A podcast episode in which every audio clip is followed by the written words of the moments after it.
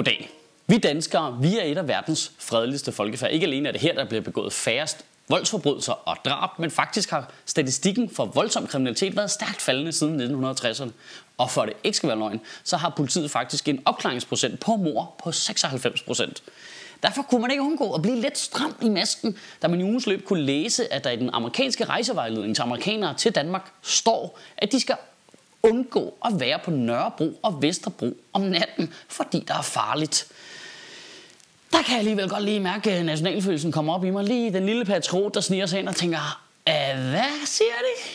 Skal vi lige starte med statistikken amerikanske bitches. Siden 2003 er der i Danmark blevet begået i gennemsnit om året 46 mord. Til sammenligning blev der i Washington i forrige år, altså den by, som præsidenten bor i, begået 88 mord. Sidste år blev der dræbt 14.196 mennesker i USA. Det er altså alle indbyggerne i Vallensbæk Kommune, der bliver dræbt hvert år i USA. Jamen, der er farligt på Nørrebro, gider du holde din kæft. I 2010 der blev der henrettet 46 mennesker i USA, der var dømt til døden af staten. Det år, der dræbte det amerikanske retssystem lige så mange mennesker, som der bliver dræbt af forbrydere om året i Danmark. Ah, men Michael, der er jo også mange flere amerikanere, end der er danske. Er det rigtigt? Men de er altså også meget mere voldelige, end vi er.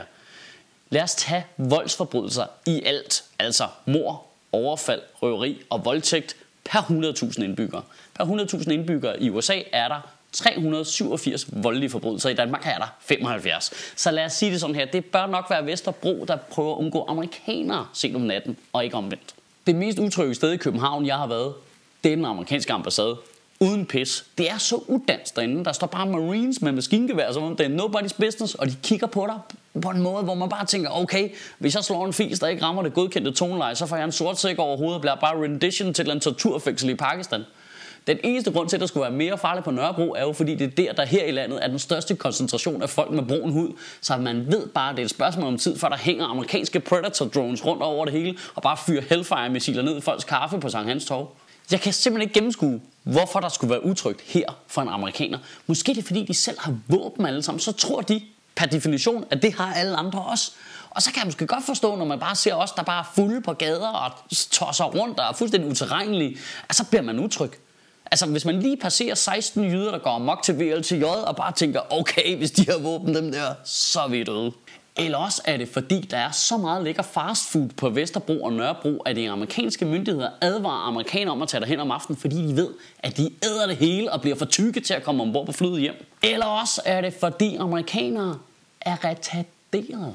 Okay, der blev det lige borderline racisme mod amerikanere, men jeg bliver bare så provokeret på min retfærdighedssans over et af verdens mest voldelige lande, et af de lande, der er mest aggressivt militært, lige pludselig advarer deres borgere om vores land, det bevisligt mest fredelige land i verden. Det er som om USA er bare sådan en bekymret mor fra Jylland, der bare tror, at København er farligt, fordi ved du hvad, det har hun set i fjernsynet engang. Hun kan huske, at for 9 år siden, der var der nogen, der satte ild til en Fiat og en skraldespand, og det er farligt.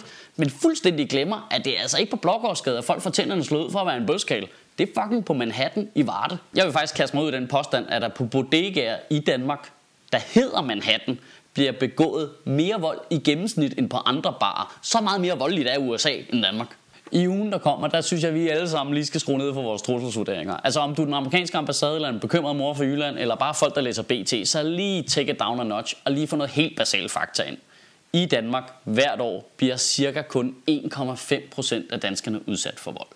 Og vi gentager, det var 1,5% af danskerne. Det er rasende lidt. Og det betyder selvfølgelig også, at det er et af de kedeligste lande i verden at være journalist i, fordi der ikke sker noget spændende. Så de er nødt til at overdrive alt og finde på ting selv, for at gøre det bare en lille smule interessant.